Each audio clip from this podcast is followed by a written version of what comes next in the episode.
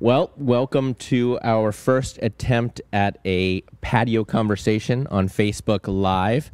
Uh, we are excited for everyone who's joining us now, and as well as the individuals who might catch this a little later on when we put it on our website.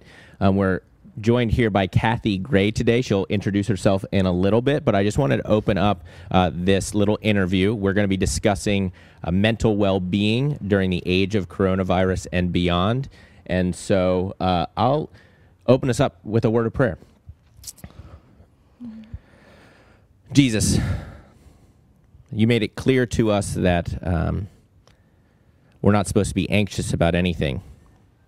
You say that worrying about what we're going to eat and what we're going to wear is not going to add any hours or time to our lives. And we know that to be true. And yet we live in a world where um, we worry, we're concerned.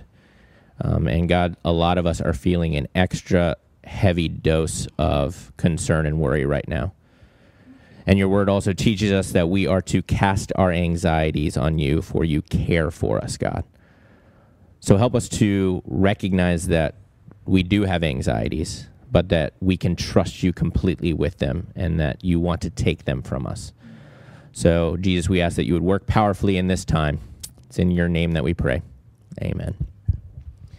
So I am Pastor Luke. I am the associate pastor of the first half of life at Carmel Presbyterian Church.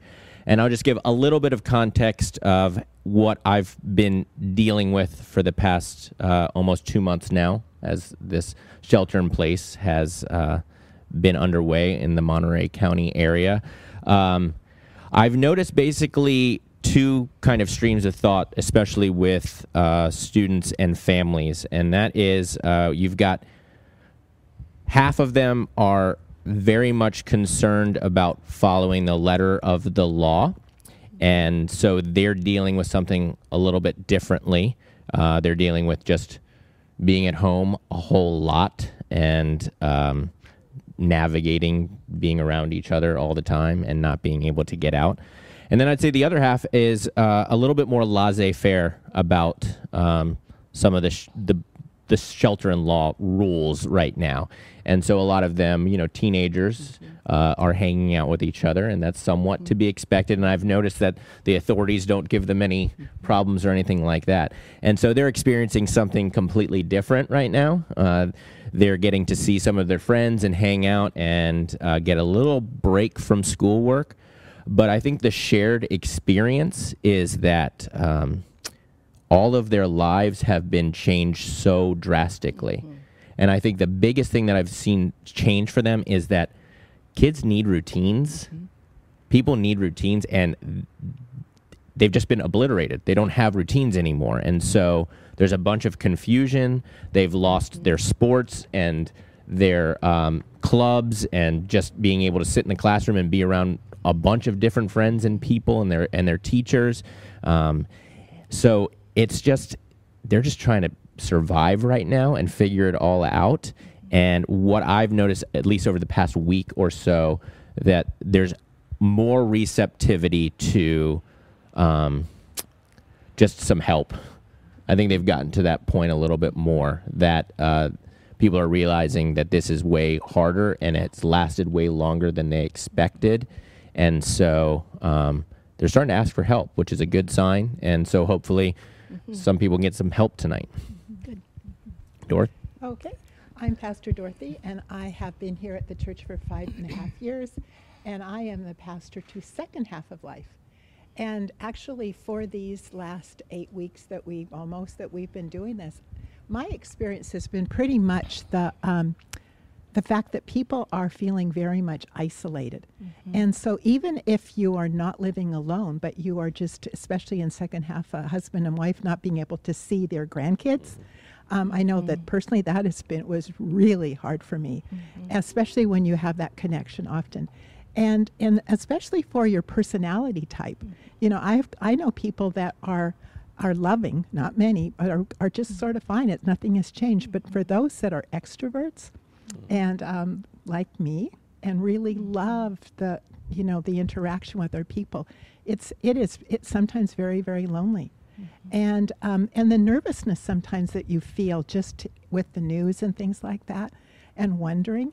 I think that this is really timely that we're doing the interview right now, because we kind of had set up that we would be back, you know, done with this. right? Mm-hmm. I mean, our, our hope in California was that by the 1st of May we would be back and mm-hmm. we'd have church and everything would be back. And when they announced last week that we'd be mm-hmm. another, at least another month, it was just really hard. Mm. Really, really hard. So that's some of the context of what I'm experiencing right now.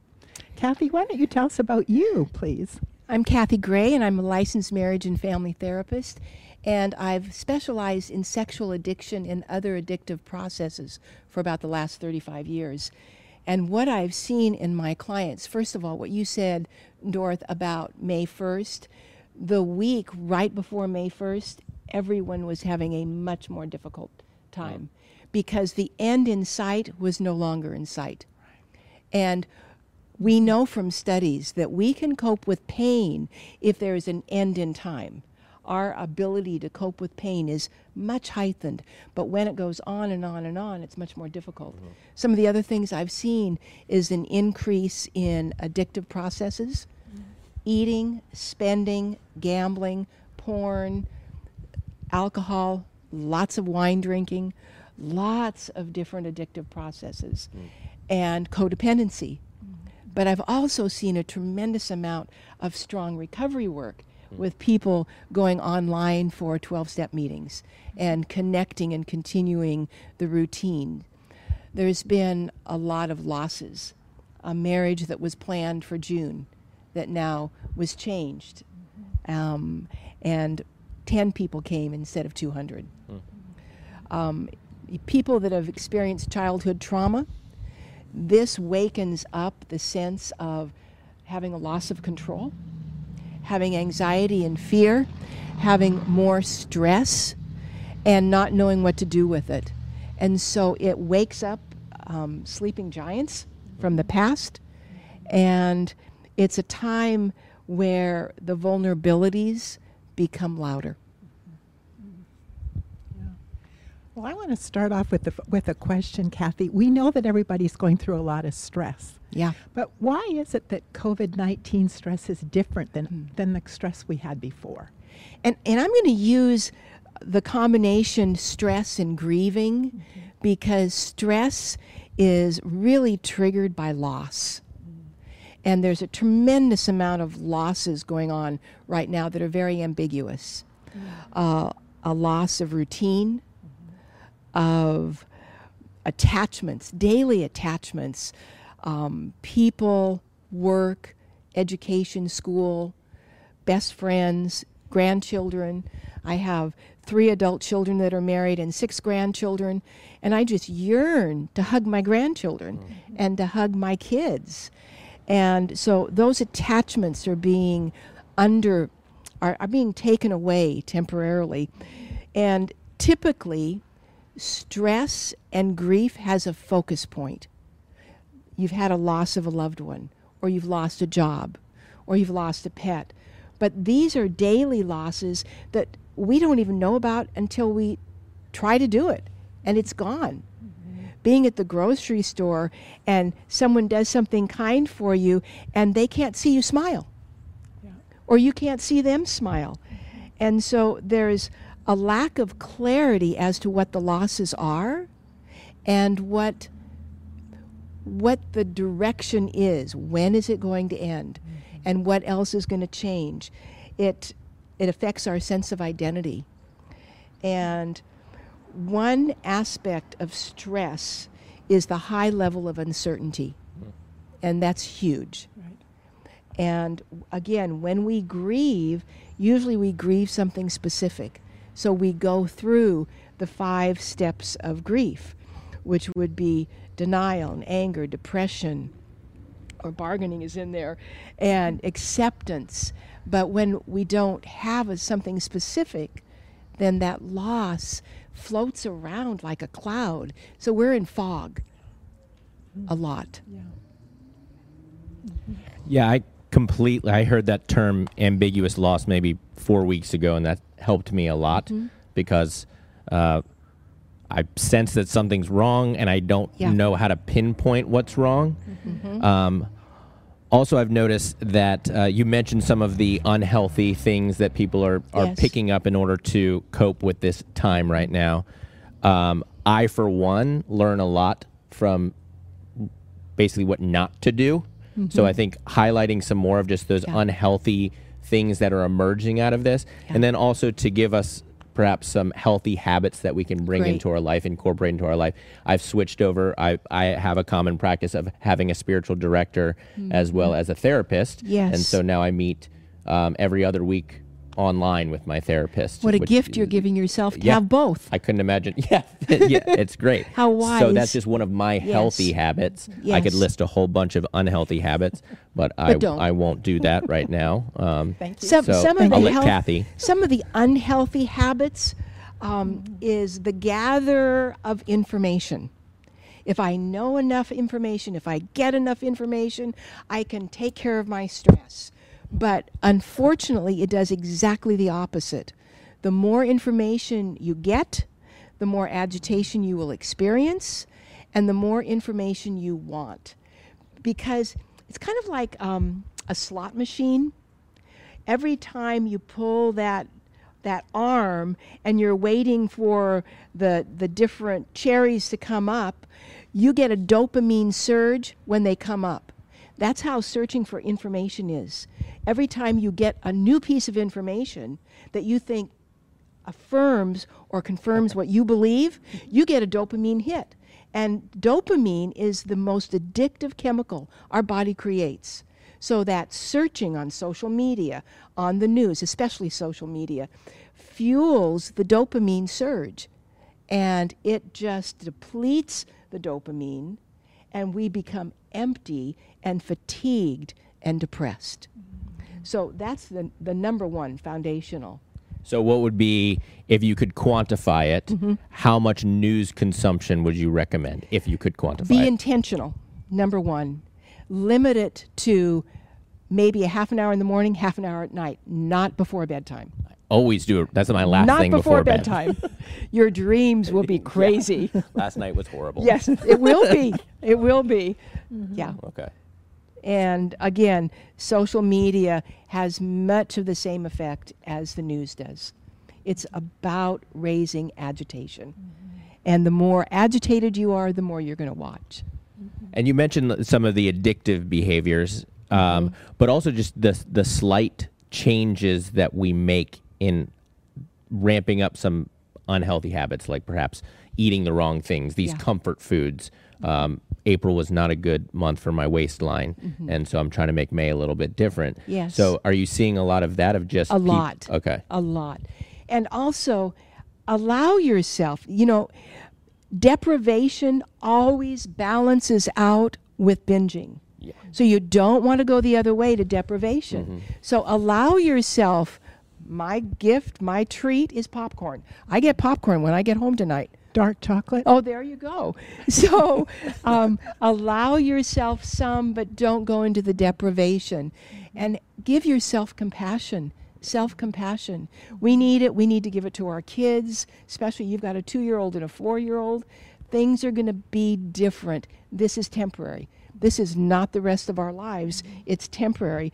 And to try to find pleasure in small things, for whatever reason, ever since the quarantine in place has happened, we have a wild turkey that walks around our yard, our house, and at 5:30 in the morning it gobble gobbles.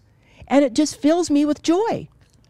So search, I don't know where he came from. Search for different things of joy because we need to have hope. My two-year-old does the same thing at 5:30, gobble and gobbles? it's not it's not a joy-filled experience no, for it me. wouldn't be. But Kathy, that you're talking about that the joy, but I see so many people, and Mm-hmm. I and I would I would never say this is me, of course, but um, there's a lot of annoyance Yeah. right now. I Yeah. mean, the people that go on the wrong way in Safeway, Yes. and the ones that don't mute on Zoom. yes. I find I find that some people Um, of course, not me, but but Yeah. it's you're easily annoyed. So Yeah. what, tell me about how we can how do we handle that? Well, I want to address first where it comes from. Yes. One of the mistakes we make as believers is that we often think that feelings are bad. That hmm. I can't be angry at what's going on, or I can't be sad, or I can't grieve. So we stuff it under the rug. And then there's this big lump in the rug, and we trip over it and we get irritable. so people that you're dealing with that in the dailiness of your life they've got fears and anxieties and anger mm-hmm. and when we're afraid we build walls around us. Mm-hmm. And we already have these walls of the masks and social distancing which fuels our fear because then we get afraid of the walls we build right? Mm-hmm. And so i'm afraid of you before i even start because of what's going on. Right. and so if you you gave a great example about when you were walking. Oh, yeah. Would you share that? Yes, because when I was walking on uh, on the yes. beach, Yes. um, people were coming towards me, and there was hardly Mhm. anyone there. right. Right. But they were they were wearing masks, and we are not. Yes. You don't have to wear a mask when you're walking. Right. But they immediately went off the path, way off into the And how did you plant. feel? I was. I felt annoyed with them. Yes. But I also felt like I was. You know, I should have been the, like the leper saying unclean, Yes. unclean. And so I was. Yes. I felt like they were rejecting me. And that, I, I really appreciate you sharing that because that's such a common feeling. Mm-hmm. And then if we feel less than or plague, don't come near me, Mm-hmm. then we have a negative, angry reaction as well.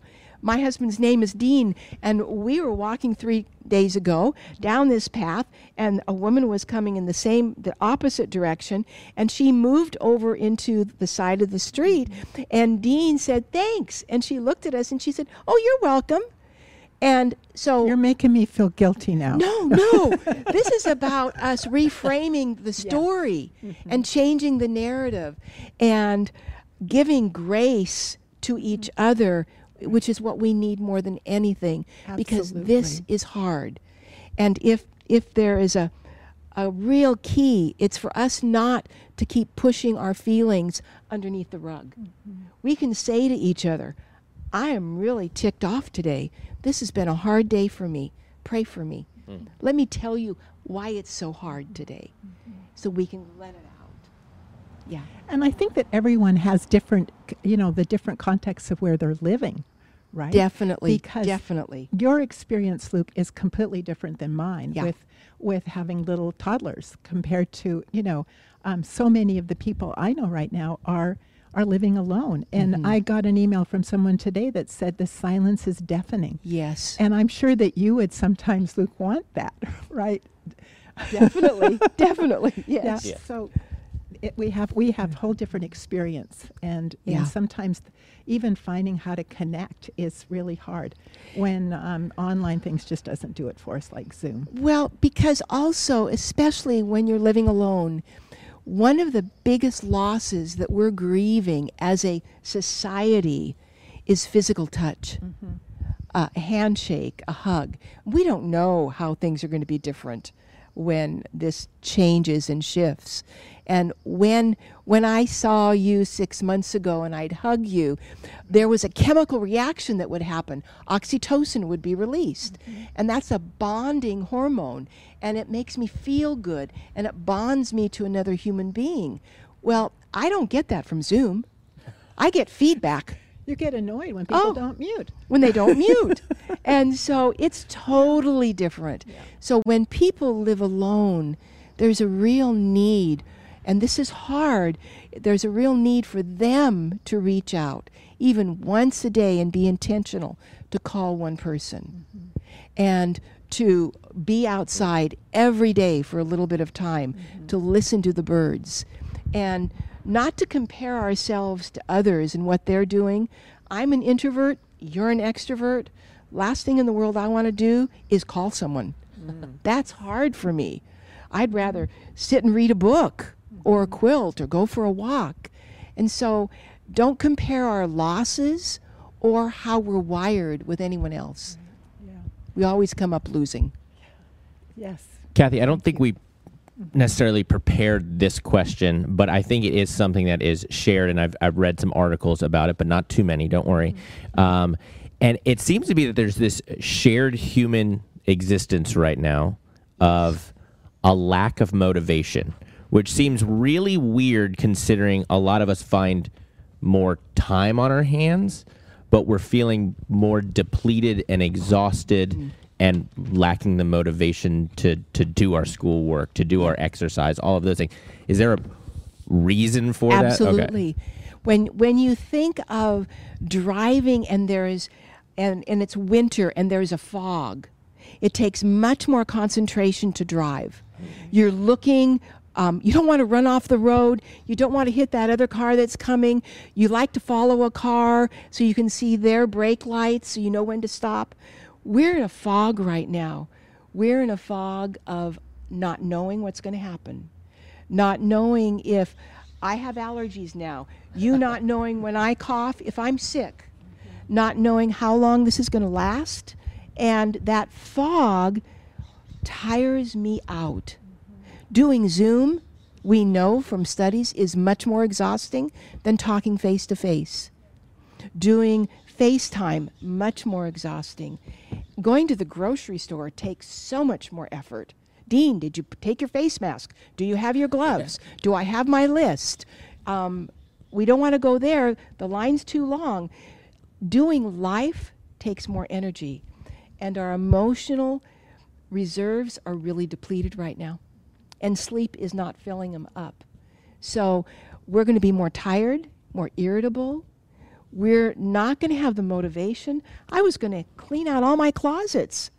I did two drawers, and it's eight weeks. This is just the reality of it. Yeah. So give yourself compassion and grace, and really give your kids compassion and grace. I know I'm already wired this way, so it, I I really do need your help on this one. It's I get that part of giving myself grace and compassion and giving it others, but I also don't want to use that as a green light in my own life Yes. or give people kind of carte blanche. Yeah. You can do whatever you want because Yeah. we're in the middle of a pandemic, which is probably it's not true, but you know I would err on the side of grace, but at the same time. You said people are making unhealthy decisions, so we are. can't just say, "Oh, it's all grace right now." Absolutely not, because some of what we're practicing now, we're going to have to unlearn when this changes. And it's going to be really difficult with our kids, with the younger kids, with the teens, to bring back the use of social media. So if I start being cranky and unkind and fearful all the time, I've got some real work to do after the fact. Mm. There's some great things I read about for married couples, and I loved it, and for families.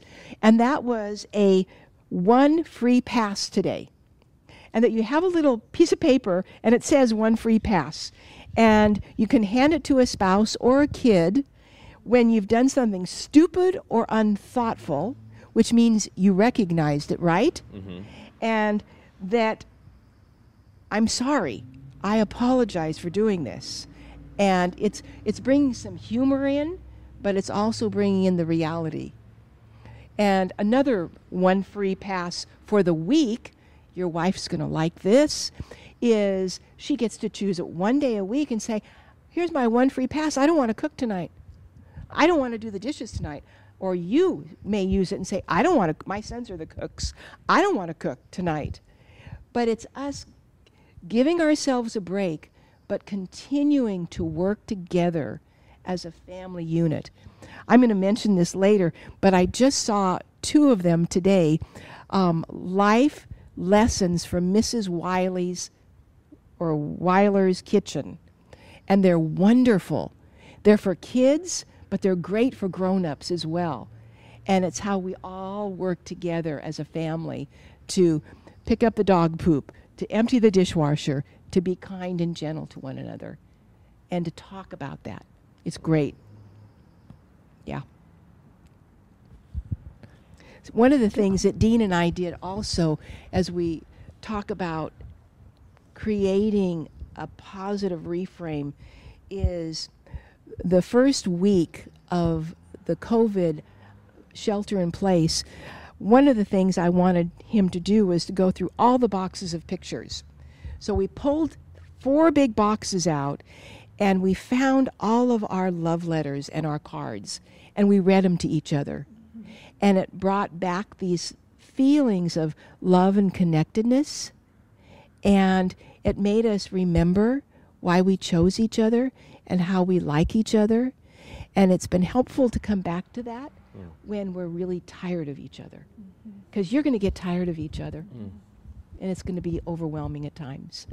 You know, that reminds me when, when my dad retired, Yes. um, my mom one day said to him, I married you for better or worse, but not for lunch. Oh, that's great. And so I Day in and day right out. now it's day in and day It out, is. right? It so is. It, it must sometimes for some. But um, the other thing that I've noticed is that I find, just as I can be annoyed, I find that things just crack me up in the most interesting times. Do you mean crack you up like Like laugh? laughing. Isn't And that I- wonderful, though? I, when I, w- I was walking on the beach yesterday, and there was a guy who had a little dog in his in a front pack, like the baby, with Yes. his dog. And I don't know why, but Was it Ben just- Bransford? No, but those there's some little things that in this Yeah. you just they just you know really they're really humorous. And right? Dorth, that's part of what is the paradox of, of life is mm. that we can hold the sorrow and the loss and the anxiety and worry now, but we can also hold the joy and the fun and the silliness and the the joy of now simultaneously, even though they're conflicting feelings. We've got to have that laughter. We have to have that fun. I, I need it. I need it. We all need it. Yeah. Absolutely. Yes. I guess I'm playing a little bit of the devil's advocate here. Um, Of course. But uh, that's kind of what I do sometimes. But Indeed. it's, I guess for me, I'm very weary of people just immediately saying, like, find the silver lining or focus on what's good in your life, right? Mm-hmm. Yes. Um, which I hear a lot, especially in Christian Yes. circles and church circles, right? Yes. And so I think sometimes that that's unhelpful in a person's grieving process and mourning Yes. process. And also, I think what's happening, at least for this pandemic, is Mm-hmm. that people are, have not really started to deal with some of this stuff That's right. yet. Yes. So how do we help people to first recognize that they Mm-hmm. are grieving something, they are mourning Yes. something, so that they can begin the process? Not to mean that all, the the sky is falling Right. and doom and gloom, but a, a more realistic picture Yeah. of what life is like right now. I think that the way we do anything is by starting with us. Whenever I can share with someone and be emotionally vulnerable and transparent, that's what emotional intimacy is. That connectedness comes from that vulnerability. So when I can share, last week you and I were talking about this communal um, grieving that our whole world is experiencing, and that it's so it's so ambiguous, but it's so real. It's the loss of the illusion of control. It's the loss of power. It's the loss of choices. When I shared that with you, and then you shared with me what you were experiencing, we touched emotionally on a deep, real, visceral level. And that's where we start is we share it with others. Mm. And and if I'm alone, I speak it out loud to the Lord. Or I speak it out loud to the tree. I speak it out loud. And it it's real and what you said about the saying, "Oh, it's it's okay. Be in gratitude. Look for the silver lining." That minimizes the reality of this is hard. Mm-hmm. We have in our generation, in our parents' generation, our grandparents' generation, no one has experienced this. This is very hard. There's another statement that is really unhealthy that just makes me cringe is, well, what's the new norm? Oh. Who knows? Yeah. We don't know what the new norm is, right? And Luke, earlier you talked about the high school kids and that this is the first week they're starting to say, this is hard. Developmentally, that's right on for high school kids, for teens. My concern for teens is when this is over. And they are in college or they're a senior in high school and they recognize uh, it brings tears to my eyes i didn't graduate. I lost the prom. I missed the first uh, semester of college and moving in the dorm. There's going to be grieving just because everything changes doesn't mean the grieving stops. Mm-hmm. It continues. Mm-hmm. Different. It changes. Mm-hmm. Yeah. So it'd be helpful to to kind of even dive into some. We've we've touched a little bit on families that have kids and married couples, so we can go a little bit more into that, but also um, to get more into the people who are living by themselves and those what they're dealing with. So Yes. I'll since you said I should share my vulnerability so that others can benefit from it.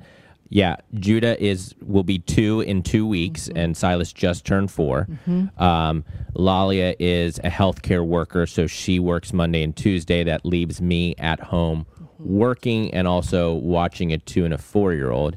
Um, and what I've noticed in myself is that I exercise so much willpower in that time that when Lalia comes home, it's like I feel like I'm entitled to check out.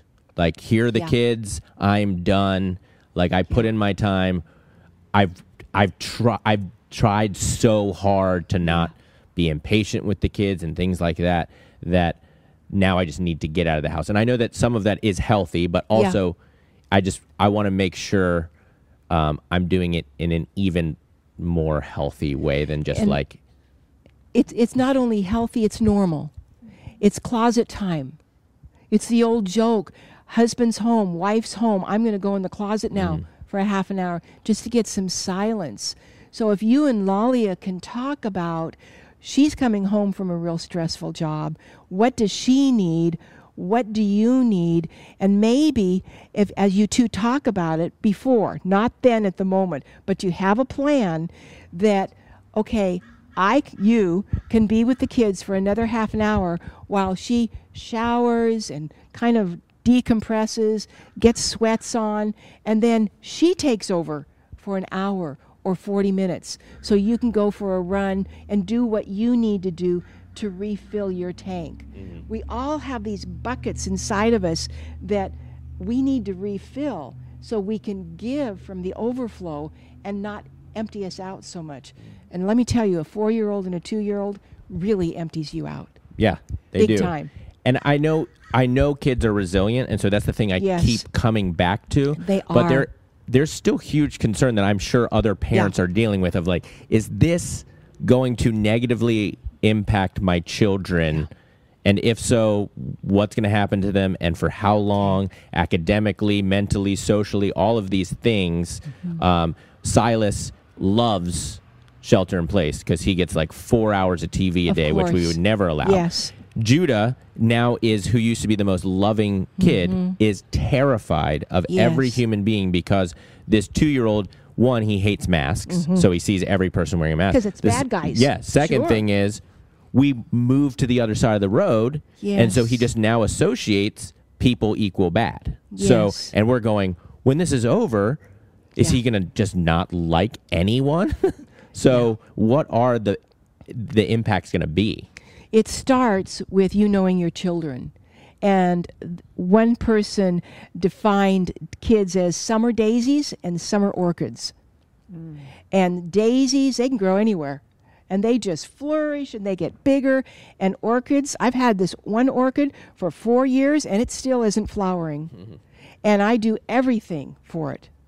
And so, as you study your children, you know which ones are the orchids, and they're going to need more time, more words, more tenderness, and they may, and you won't know yet, they may need some extra help, whether it's counseling or support, little support groups, when this is over.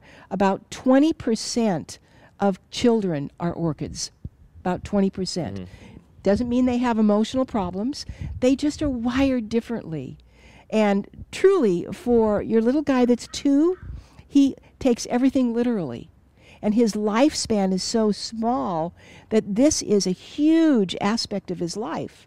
Your four year old, it's not as large of an aspect. Your life, it's a blip, even though it's a deep blip. And so, one of the things that you're going to do with Lalia is talk to him as you're doing and try not to go into the future and write the story about what his problems or issues are going to be because you don't know. Mm-hmm. You're just going to be present with him in the here and now with what he needs now. And one thing that you can do to help him, of course, he's not old enough to draw, but Who? the two-year-old. Oh, yeah, no. Right, the four-year-old, of course he does. Silas would be very insulted if you told him the he couldn't draw. two-year-old. The Yeah. two-year-old is the one that takes things so literally about the bad men uh-huh. wearing the masks and whatnot. But you can get a magazine and you can have him draw masks on on the faces, and he can scribble over them mm. after he's drawn the masks on them.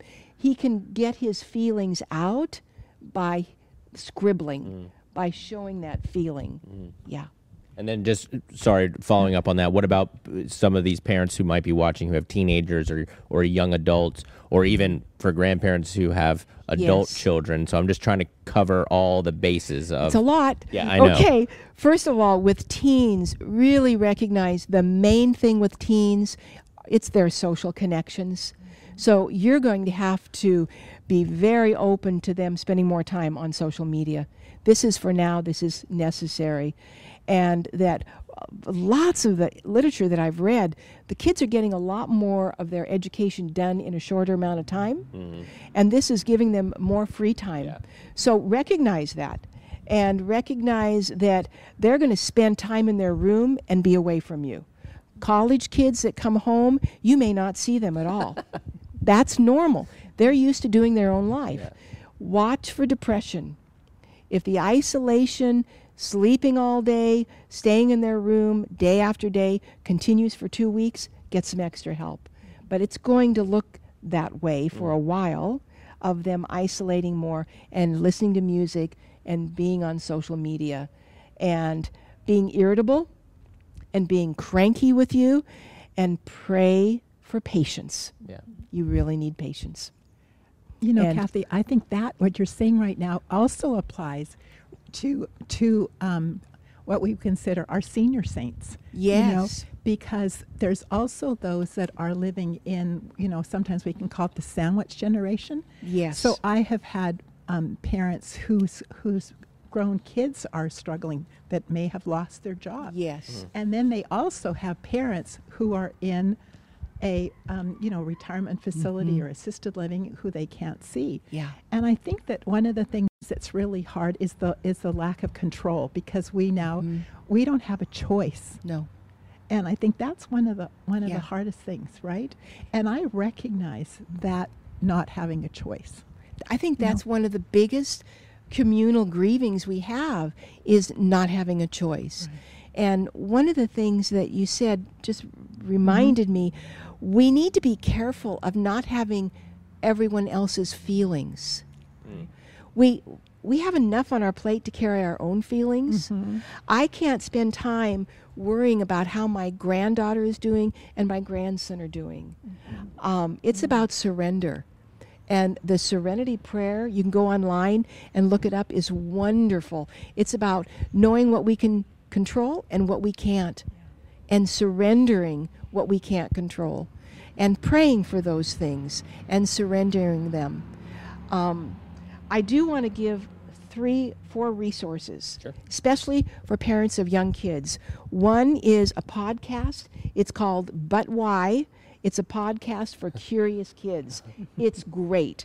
Another one is Little Life Lessons from Mrs. Weller's Kitchen. She's a school counselor mm-hmm. and she has puppets and she does about a 15 minute little life lesson.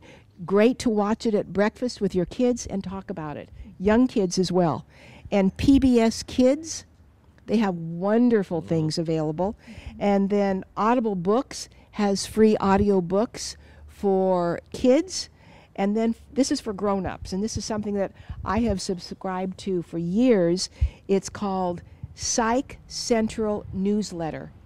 And it addresses how to deal with your kids during this time. How do I deal in marriage? How do I do this as a single adult? It is a wealth of information, a wealth of information. So you will have that on right on our Somewhere? yeah. Should be I'm listed getting it. somewhere. Yeah, it'll be somewhere for you to find. Yeah. Um, so it's helpful to have those resources, and we've talked kind of around and a little bit about marriage as well. Mm-hmm. Um, and so I, I talked to another family who have young kids, and just the fact that uh, you could be in the same house with your spouse day in and day out, Yes. and you don't have a conversation like an adult conversation or any sort of intimacy with that person. Yes. Um, are you finding that that seems to be more the norm during this season with people? Or how are, because I hear all of the jokes, I don't like them. Yes. Um, about, you know, div- divorce attorneys are going to make a killing Yeah. after all this is said and done. So, how we as the church Mm. help go against kind of the movement of our society of saying this is going to be really bad and say, no, we're going to claim this for Jesus Yeah. and say this is going to be a really good thing for marriages. I think one thing that stress does is it highlights and magnifies cracks within a relationship that are already there. And we just need to own that and recognize it. Mm. This is a stressful time, and so some of those cracks are going to be real evident. And so that if we, as a believing community, can begin to address some of these issues ongoing, this won't be the last time, but to talk about how do you deal with conflict? How do you communicate about difficult things? How does my family of origin impact my relationship with my husband? Big time. But to talk about these things and give tools. This is an opportunity. And if we look at it as an opportunity and step into it, then there's going to be lots of options that we can, as a church community, begin to minister to and answer some of the needs and the questions. And so, a couple that's not talking, they probably weren't talking about difficult things before, but now it's the heat is turned up, mm-hmm. so there are lots of things that are difficult. And they just oftentimes, what I see in my practice, people just need tools. Yeah. And once they have a tool and know how to use it, it helps. Give an example of one of those tools. One of the tools, especially for a married couple and they're spending time together, like your mother and your father, um, I, I read this and I thought this was great.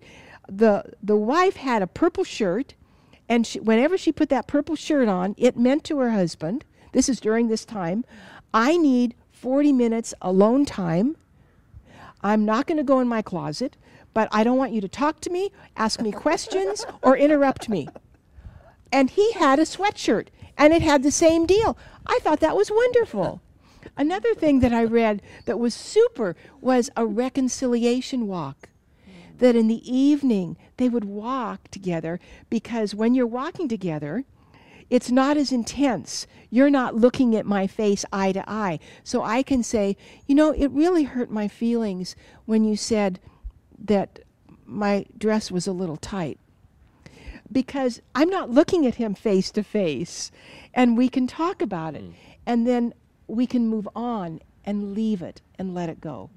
So creating healing opportunities.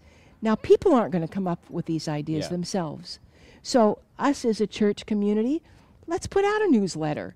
Let's talk about some of these tools. If a person can find one tool that helps them, it's amazing. And the things that are so destructive in any relationship, parents to teenagers, husbands and wives, siblings, criticism, stonewalling, treating another person with contempt. Hmm. These things are so destructive, and it's about recognizing them and making some adjustments. Yeah. Thank you. I think we have a, f- a little bit of time to take some questions from the online audience now. I already have one, unless there's something that you want to say before we take a few questions. Go for it. Go for it? Okay. We've got two coming in. The first one is How does being transparent about our own feelings help others find their feelings. Mm-hmm. It gives permission to even talk about feelings. It creates safety. Often we don't talk about feelings because either it's not familiar for us to, we weren't raised talking about feelings, or it doesn't feel safe enough. So when I talk to you about my feelings, I'm giving you permission to mm-hmm. do the same, and I'm creating safety. Now, another important part of safety is what you share with me. I'm not going to go and share with Dorth. Yeah. It's about boundaries and keeping things safe. Yeah. All right, we've got another one coming in. Um, let me pull this one up. It's got some abbreviations in there that I might not know. I think it's so cool that you can read your wrist yeah, and you know I these know questions. we are in the future. Okay, the question is, how might we prepare to eventually go back to life, like in real life, Mm-hmm.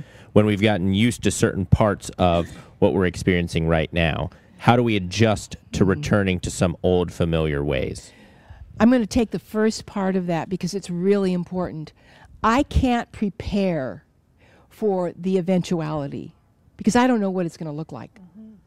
I can only work at staying as awake and aware and intentional in doing life now that I can. Some of the real difficulties will be changing digital technology patterns. That's going to be very difficult. It's going to be difficult for introverts to go out into the world again. So part of it is how we're wired. My husband is an extrovert. He can't wait. Um, part of it is how we're wired. Part of it is recognizing just as it's taken at least eight weeks, and we're still not used to this, to get used to what we're doing now, and no one could prepare us for it, it's going to take a while to get used to what the next chapter looks like. So we're going to need to help one another with tools and skills and modeling to each other. We're all learning together. Mm-hmm. And this person is Amanda just clarified the abbreviations for me. They're also wondering about the idea that they've specifically started working from home Yes. and what it looks like if they do have to go back to work. Are you saying to to basically not worry about it yet? No, that is a different situation. If you know, first of all, many jobs are going to continue at home Right. for perhaps a year or more. But if you know that your job, you're going to go back before that time starts, you want to start talking to your children Mm. about that. You need to talk to your pets about it too, because they're really going to have a hard yeah. time. But you need to start putting words to it. And if at all possible, if you can slowly do it, three days the first week, economically, it may not be possible. But recognize that when you go back, that the kids are going to go through a real time of painful adjustment. They're going to regress. They're going to act out. They're going to be more irritable. Thing you are too, by the way, mm-hmm. because you've got to wear clothes now. It's just more difficult. So there is going to be an adjustment on that specific thing. Talk about it. Talk about it. Hopefully, it coincides with the kids going back to school, but it may not. I hope so. Yes. Yeah. I don't think we have any more online coming in right now. Dorothy, do you have any other questions that you have for Kathy? I, Kathy, I am just, y this has been so helpful to me because you have sort of put into uh, making it okay to feel the fe- way we feel. Yeah. And, and I love what you said that we can't take on others' emotions. Mm-hmm. We can't know? do that. And that was that's really important We can't do that. especially for me in what I do, it's um, I have a lot of empathy Yes. and and it it is um, a challenge Yes. because I feel the the pain that people are going through, Mm. right? People that are empathic carry such an emotional burden and it's it's a part of this grieving is what it is when you read the information when you hear from a friend when you experience the changes so it helps to create a, a screen a filter so you don't let it all come in and to recognize that some empathy is valuable.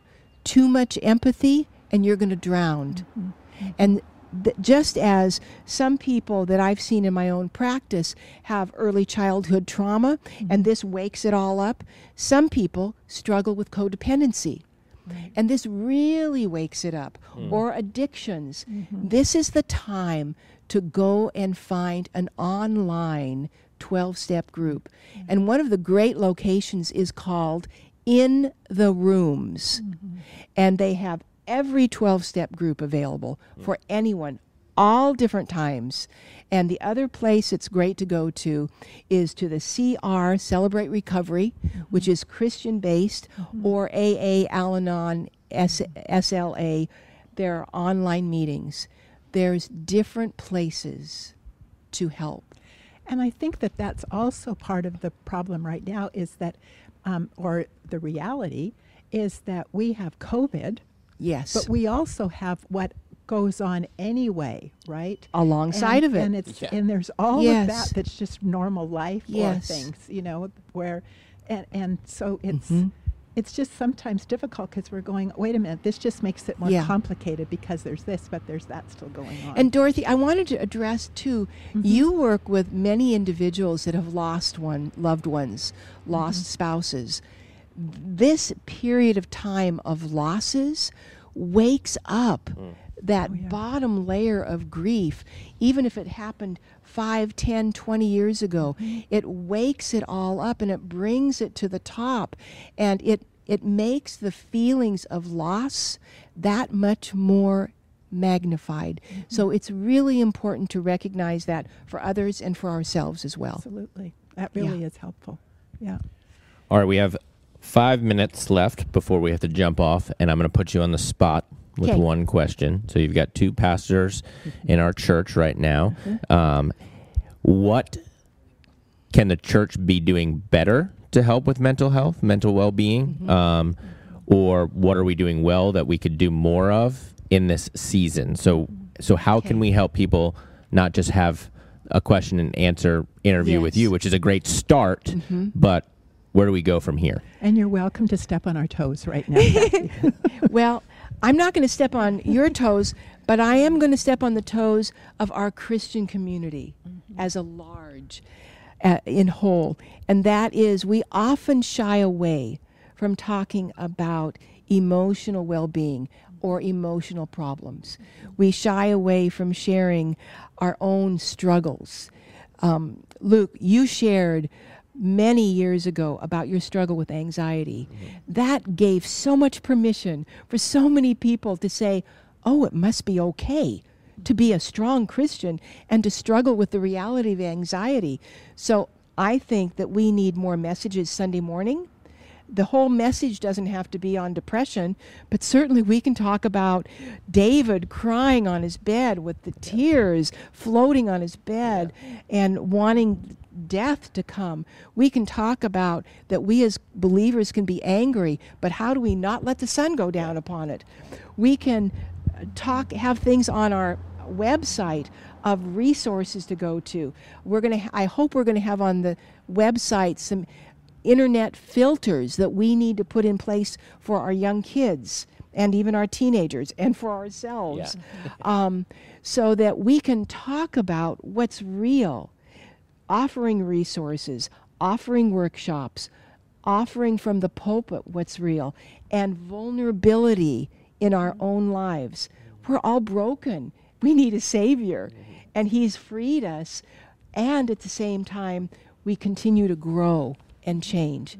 And these are very real issues Well, thank you so much for. I mean, you approached us with this, so this was your whole passion. your whole idea. So thank you for bringing this about, and hopefully so this welcome. does open up the door for people to um, just get better at dealing with uh, this season. Um, I think the hardest part for me is really not knowing when it ends, and so um, I'm just really appreciative for for your heart for um, Jesus and for His people, and so thank you so much for Thank you for joining us. me. Yeah, And Kathy gave me, you gave me um, the other day a, a prayer, and it's from the New Zealand Book of Common Prayer. And I'm just going to read that as we're kind of winding things up. Okay, so let's let's pray together.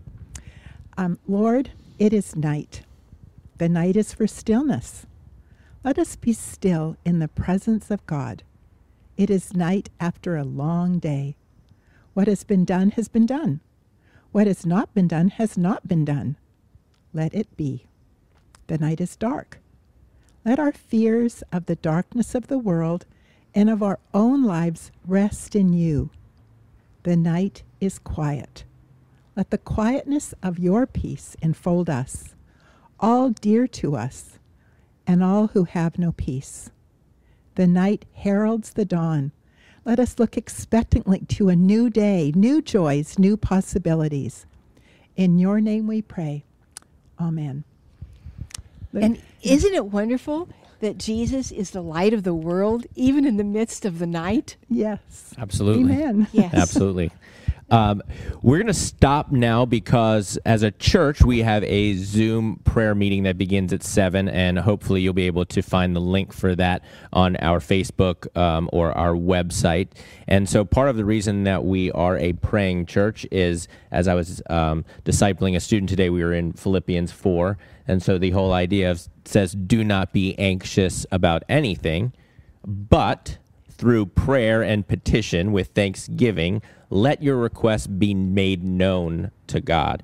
And so these are anxious times for people. And so as a church, we want to pray together um, and that the God of peace will bring the peace that surpasses all understanding in the midst of so much turmoil, unknowingness, chaos. And so, thank you so much for joining us. Um, we pray that you would uh, share this with somebody that you might think this would be helpful for, and uh, we're we're glad to be with you, even if it's through your screens. So, uh, God bless. Good night. And I want to hug you, Kathy, and I can't. Bye.